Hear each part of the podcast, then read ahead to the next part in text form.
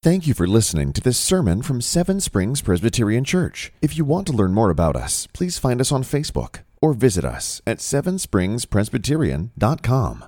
O holy and magnificent Lord, our souls cling to the dust. We pray, Lord, that you would breathe life into us through your Spirit, through your word. When we are told our ways, that you would answer us, that you would teach us your promises and your statutes. Help us to understand the way of your precepts as we meditate on your wondrous works.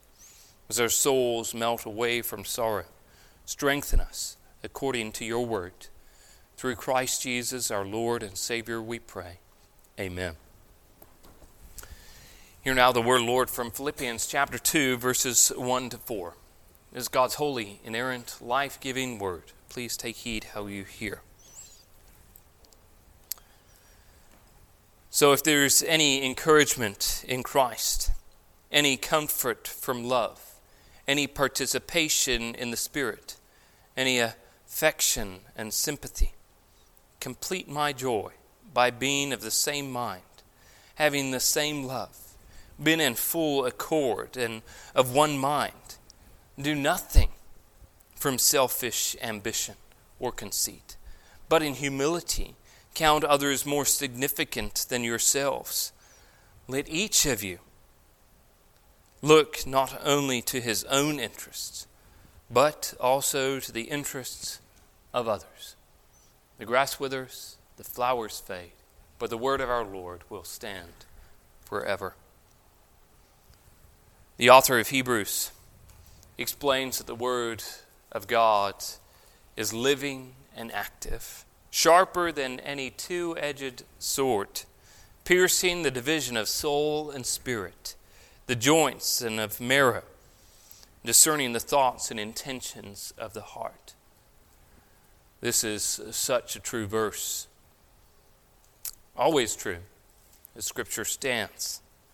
But sometimes, as you read through Scriptures, some Scriptures seem like the sword goes a little bit deeper to divide the soul and spirit, a little bit deeper into the joints and the marrow, a little bit deeper into the thoughts and intentions of the heart.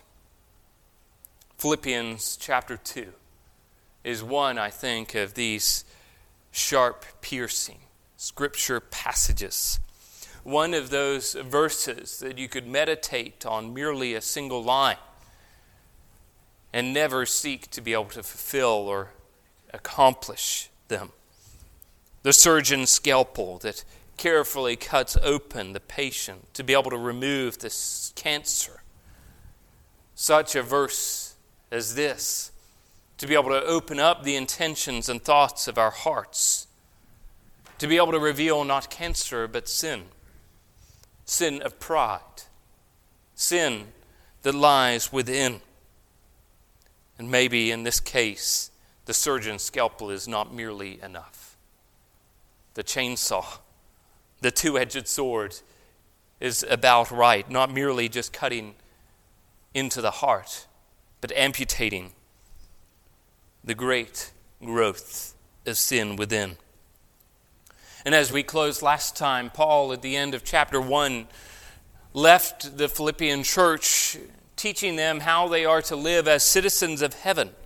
What then classifies someone to be a heavenly citizen? What would you say you move out of this and then that is unheavenly of you? That he taught three things to the church in Philippi that they are to stand firm in one spirit, they are to strive side by side, suffering for the sake of Christ. And in that previous section of chapter 1, from verse 12 to verse 30, Paul has been showing and encouraging the church in Philippi from his own example, from his own imprisonment of suffering, how he is walking out these truths of being a heavenly citizen who has not yet arrived at that celestial city. He now begins to show more specifically how this congregation is to be able to live Now, it's not to say those verses in chapter 1 do not have any application. Hopefully, we have shown that to the effect. But here, Paul is moving more specifically to them, how they are to live. These verses connect to what has gone before, but also frame the next section, laying the foundation of all these next verses. They lay the foundation of these next verses that before speaking of Christ's humility, he tells them that they need unity, that he gives the command first, as we'll see in verses 3 and 4, then the example of Christ. Verses 1 and 4 are really just one long sentence in the original language of Greek. And really, it's structured in a simple clause.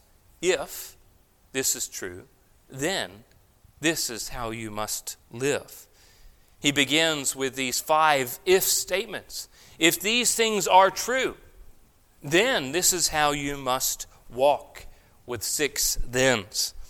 But before we look at the ifs and thens, we also need to note that this really is a call for unity. Now, the church in Philippi is a great example of what you might say an almost perfect church. But yet, there is a weakness that Paul is specifically writing this letter to. Is that in this church there are two sisters in Christ who disagree on something. We're not specifically told what their disagreement is on, but in Philippians chapter 4, verse 2, recorded by the inspiration of the Holy Spirit, we get these two sisters, Euodia Euodia and Syntyche. And these two are encouraged by Paul to be able to agree in the Lord. One commentator shows the connection between this whole section from 2 verse 2, where Paul encourages the church and says, Complete my joy that you may think the same thing. Paul concludes in 4 verse 2 by encouraging these two sisters to think the same thing, the same structure in Greek in the Lord. There is some form of division in the church. Not diversity that Paul commends in 1 Corinthians chapter 2, uh, 12, but division, disagreement. And here Paul begins this section where Paul exhorts the church to unity. So, with that introduction, let's, introduction, let's look at these five if statements that Paul builds his argument upon in chapter 2. You see it pretty clearly, I think, in Greek, in, cha- in English, in chapter 1, in verse 1, sorry. He then says, If there is any encouragement in Christ, you might then say, place another if, if any comfort from love, if any participation in the Spirit, if affection, and if sympathy. So here you have these five if statements that Paul then asks this rhetorical question, you might say. The Philippians, as they're hearing this, cry out with the answer yes. Is there any yes? Is there any yes? Yes, yes. Now, some commentaries believes that in the first three ifs, there's a Trinitarian connection. If there's any encouragement from Christ, the second person of the Trinity, God the Son, if there is any comfort from love of the Father, the first person of the Trinity, God the Father, if any participation in the Spirit, the third person of the Trinity, God the Holy Spirit. Now, it is true that Paul uses this quite frequently. The famous Pauline Trinitarian benediction in 2 Corinthians chapter 13 follows a very similar pattern. The grace of the Lord Jesus Christ, the love of God, and the fellowship of the Holy Spirit be with you all. That same word there, fellowship, is the same word there we is translated participation. Now, others have suggested the second comfort there of love is it might be the comfort from Christ's love, or Paul's love, or the love for the church, the congregation's love for one another. Now, I think there's a strong connection to the Trinitarian uh, understanding of the first three. However, the focus is not merely on the, the individual statements that here Paul is saying, but together they have an accumulative effect in all of these things. If one of these things is true, then you should live a certain lifestyle. If five of these things are true, that then bolsters his argument of how we are then to live in verses 3 and 4. One commentator used this great illustration. If I say to my child, Did I buy your clothes? The child would answer yes. Did I wash your clothes? The child would then respond with yes. Did I dry your clothes? Yes. yes. Then it should not be too much to ask for you to fold your clothes. The argument there is accumulative. The, the argument is building up. If one of those things is true, then the response should be the same. Yet, in the, the building of each if statement shows and bolsters that argument. And Paul begins showing the unity by starts and starts by not make what makes us different, but the things that bring us together to find a list of differences is a never ending list. However, to be able to summarize what you do that brings you together is probably more difficult, but more important. When the fundamentalists were having their feud with those who were teaching a different type of gospel in liberalism, they came down to five truths that said, Here is what we believe. To be able to look at all the differences, to be able to summarize, here's the five main things that we are arguing for, is quite a different thing. What binds us together in unity? This has been how the church has handled many things throughout her history. When disagreements come up, she always returns and says, this is what is inside orthodoxy. Outside of these lines is unorthodox. This is where we draw the line, where we say, as J. Gresham Machen did, this is no longer Christianity. This is a whole new type of religion. We have the Nicene Creed, the Apostles' Creed. Later, we have our tradition of the Westminster Confession and their standards. They're made to be able to unite. This is where we stand. These are the lines that we draw in the sand. These are the boundaries. We say as a church, this is our sense, These are our views. This is what unites us. And Paul specifically focuses on unity in Christ as an encouragement for believers. Comfort that God loves his people the seal and the fellowship of the Holy Spirit, but also our affection for God and His people, our sympathy for God and His people. When we start to see differences, we do not merely sweep them under the rug, but we need to start with understanding where we are unified Christ's union with His people. Paul in 1 Corinthians chapter 1 Verse 10 says, I appeal to you, brothers, by the name of our Lord Jesus Christ, that all of you agree, and that there is no divisions among you, but that you, being unified in the same mind and the same judgment. Peter in 1 Peter chapter 3, finally, all of you have unity of mind, sympathy, brotherly love, a tender heart, and a humble mind. The call, what unites the church together is their love for Christ, and which then flows with their love to others. No divisions, he says in 1 Corinthians. To have the same mind, same judgment. Well, what unites us together? It's our union to Christ, our foundation of the Word. The church's one foundation is Jesus Christ the Lord. We don't have multiple foundations in which we build, we have one Jesus Christ. But not merely is the if statement of our union to Christ, but also the comfort from God's love. When we start to see division, not only can we focus on Christ and our union to Him, but also we can focus on God's love. Now, when we think about God's love, when we see the person whom we have a disagreement in front of us, and we consider how much God loved them, then we start to shift how we interact with that person. That a disagreement should never cause us to hate a person because God loves that person. And often is the case, what we need to do is repent. For our attitude for viewing a brother or sister as an enemy.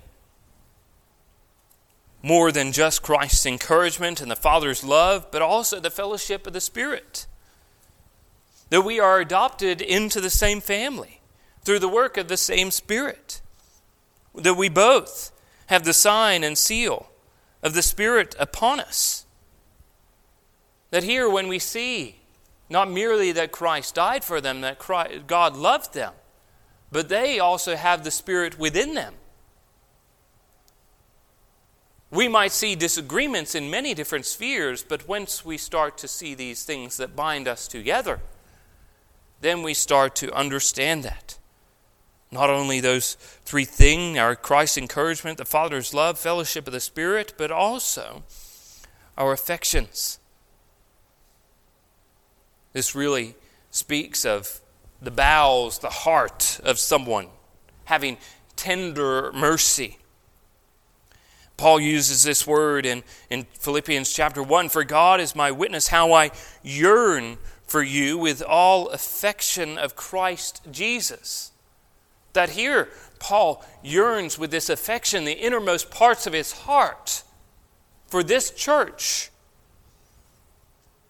that he sees a connection, although miles apart, that we have affection for one another.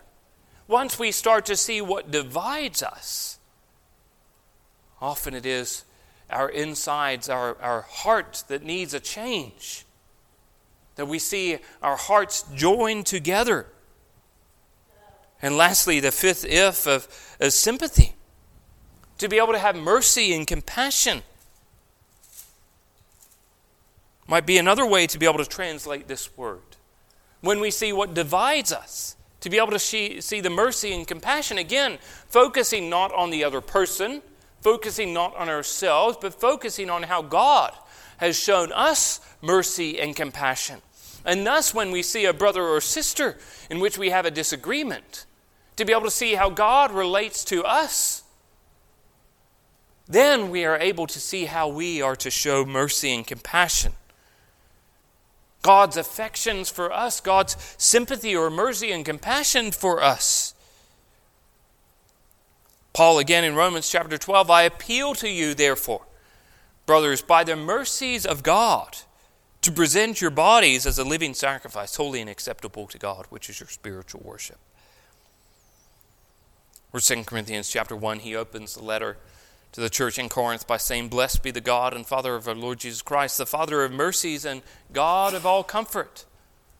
Again, the focus is on what God has done and accomplished for us. When we start to see those disagreements and division, we need to be able to handle them. But often, when they become the focus, we lose what divides us, what, what will tear us apart. But when we start with these five ifs, when we even were to think about one of these individually, we shall be convicted of how we see a brother or sister in disagreement. But when we see them all together accumulatively, now, I pray when we do this, we are moved to the heart to be able to see God's encouragement, His love, fellowship, affection, and sympathy for ourselves, but also our brother and sister in whom we have this disagreement. Now, if these five things are true, which Paul's argument is saying they are true, yes, yes, yes, yes, yes, as the Philippians answered each of those questions. Do we have any of these things? Yes, we have all of those things. We have encouragement from Christ, we have love from God. We have participation from the Spirit. We have affection and sympathy. What are we then to do? Paul then writes specifically to this church in Philippi and says, Complete my joy by being of the same mind. Don't focus on the disagreements, have the same mind. The church in Philippi will complete Paul's joy by being of the same mind, being unified together. Think of what unites us together as brothers and sisters rather than what divides us. Now, if it comes to the point where there needs to be a parting, let it be clear what the parting is over. Do not let it be over small things, small, petty things. Often, in my experience in ministry, this has been the case. Many people do not leave a church and say, I just came to a different conclusion. That we are not united. Those, those confessions that you say, these boundaries that you place, I'm outside of that. Many times, they're over small things that, in the scheme of things in a heavenly mind, are insignificant. In the end of the day, many times people put themselves over the brother or sister. They put themselves first. And Paul, as he sits in this prison, he hopes that they're able to hear this call, this appeal for unity of mind in the church in Philippi. Now, again, we do not then get to define what this means to be able to have the same mind. We don't all get to go into a room and say, What do you think it should be?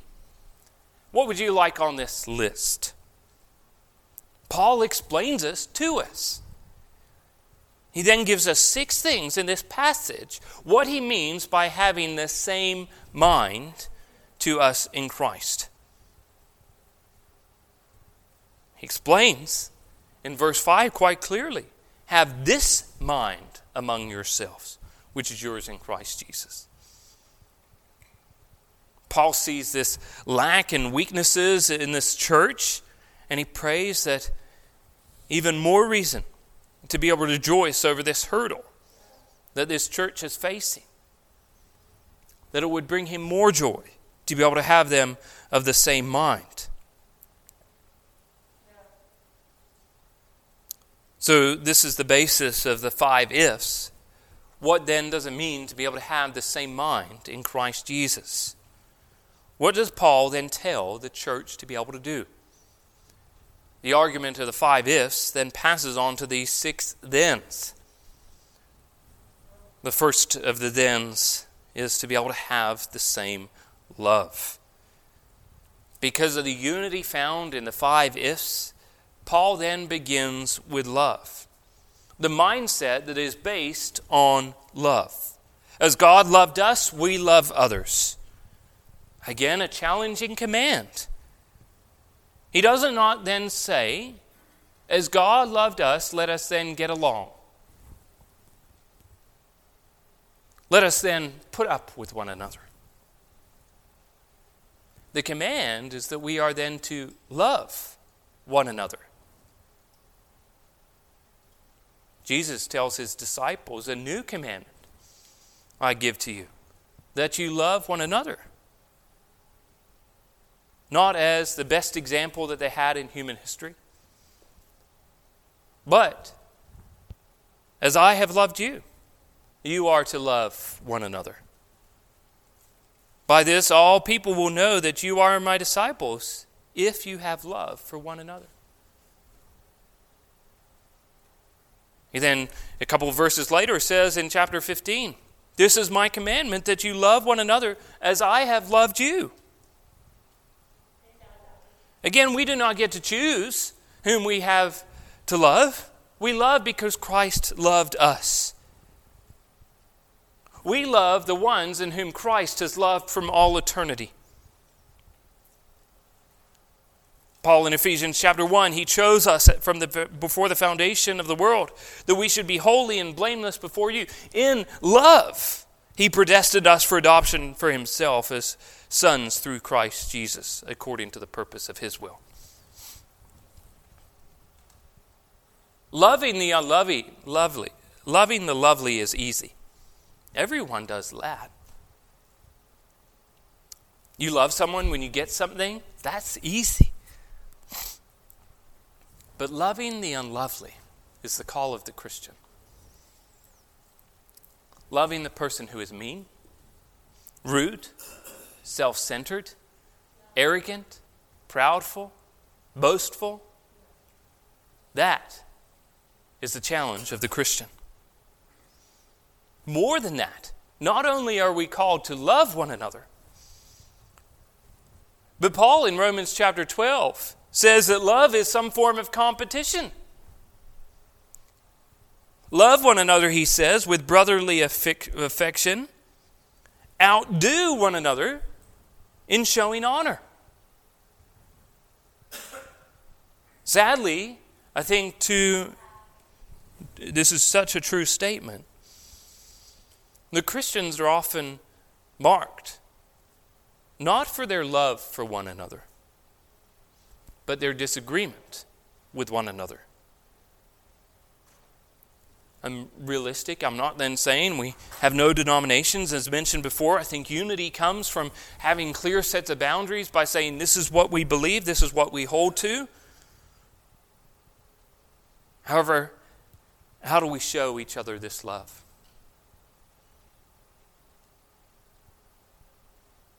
How much do we do for those brothers and sisters? Particularly brothers and sisters we might disagree with. Even if we still are the greatest church in this earth, to be able to show love to one another, which I think we do tremendously, we still have a long way to go. Because it's not merely that we love one another as other, cry, other churches love one another. We are to love one another as Christ has loved us. The second, then, is been in full accord. This is the only time this word appears in the Bible one soul, one spirit. It paints this picture for us of this glorious harmony. That when united, there is such beauty that each united in spirit show their diversity from the Spirit with gifts is such a beautiful thing. That the church is like this glorious orchestra. That once everyone plays their parts, there fills a whole auditorium with sounds, beautiful in unity. been in full accord with one another. The third, then, has been of one mind. As we see division creep in, when we set our minds on different things, this is exactly what Jesus rebuked Peter for in Matthew chapter 16. He said, Get behind me, Satan. You are a hindrance to me for you're not setting your mind on the things of God, but on the things of man. That's what happens when a church comes together and each person seeks to be able to set their minds on the things of man rather on the things of God. What unifies them, but what divides them.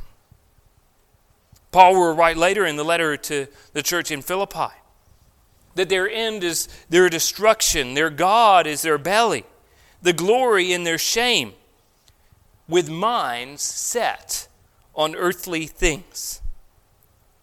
Hear this, this unity of one mind, setting their things on this one mind, again, is this glorious image of a harmony. The same Greek word is used in another passage. In Romans chapter 12, verse 16 live in harmony with one another. Do not be haughty, but associate with the lowly.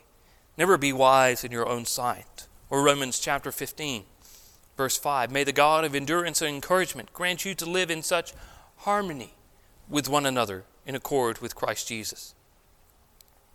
That here the same mind is, is unity. The fourth then is doing nothing from selfish ambition or conceit. Now, if you haven't felt it already, you can see how we need to be reminded of those five ifs. That this one is given in the negative. The Christian should have the same mind and heart, but they should also avoid a heart of motives. To not do things out of selfish ambition or conceit.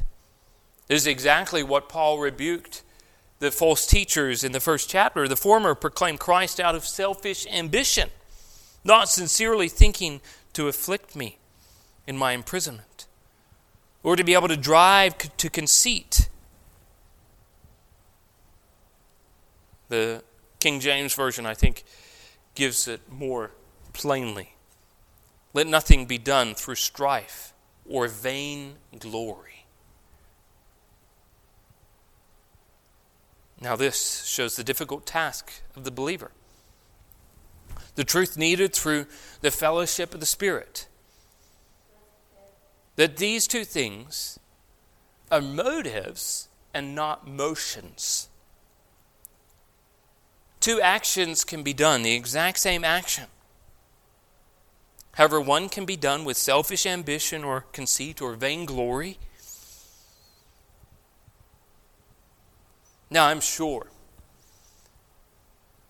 as Epaphroditus read this to the church in Philippi, it was like a dagger in the heart, as it should be for us.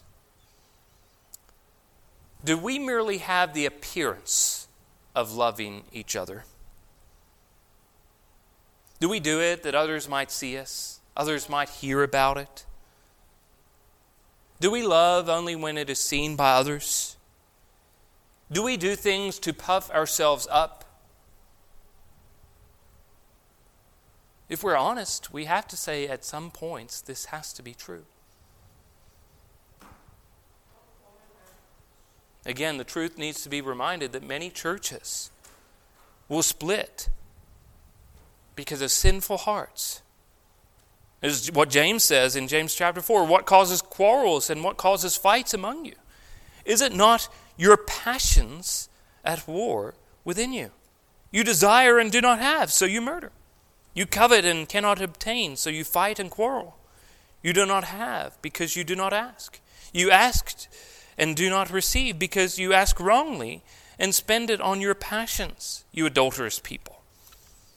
Do you know that the fellowship with the world is enmity to God? Therefore, whoever wishes to be a friend of the world makes himself an enemy to God. The fifth, then, is counting others more significant than yourself. Now, as this list continues, we cannot forget the five ifs. We cannot forget the argument in which Paul founded this all upon. We get overwhelmed with these lists of things.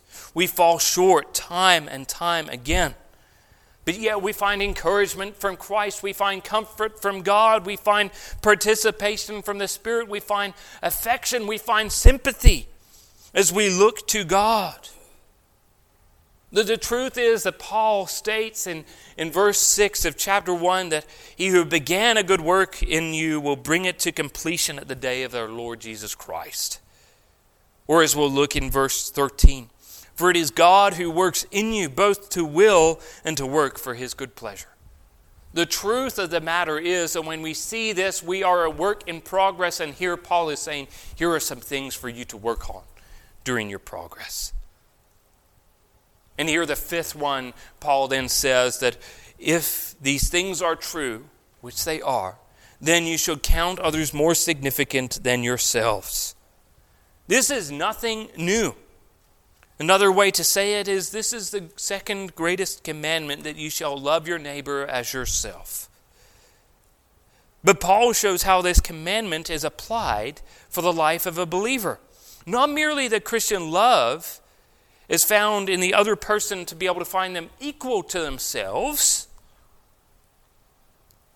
but you are to love the other person greater than yourself. But also, the opposite is not true. It's not that we think less of ourselves, sitting in our sorrows with tears and self uh, deprecating ourselves, but we start to think of others more highly. Again, what a challenging verse. The call of a Christian is to love others with humility as Christ has loved us. When we start to think of all our aspects of our lives, we start to see how much help we really need and how much we really need to grow. Husbands, do you count yourself? Do you count your wife more significant than yourself? Wives, do you count your husband more significant than yourselves?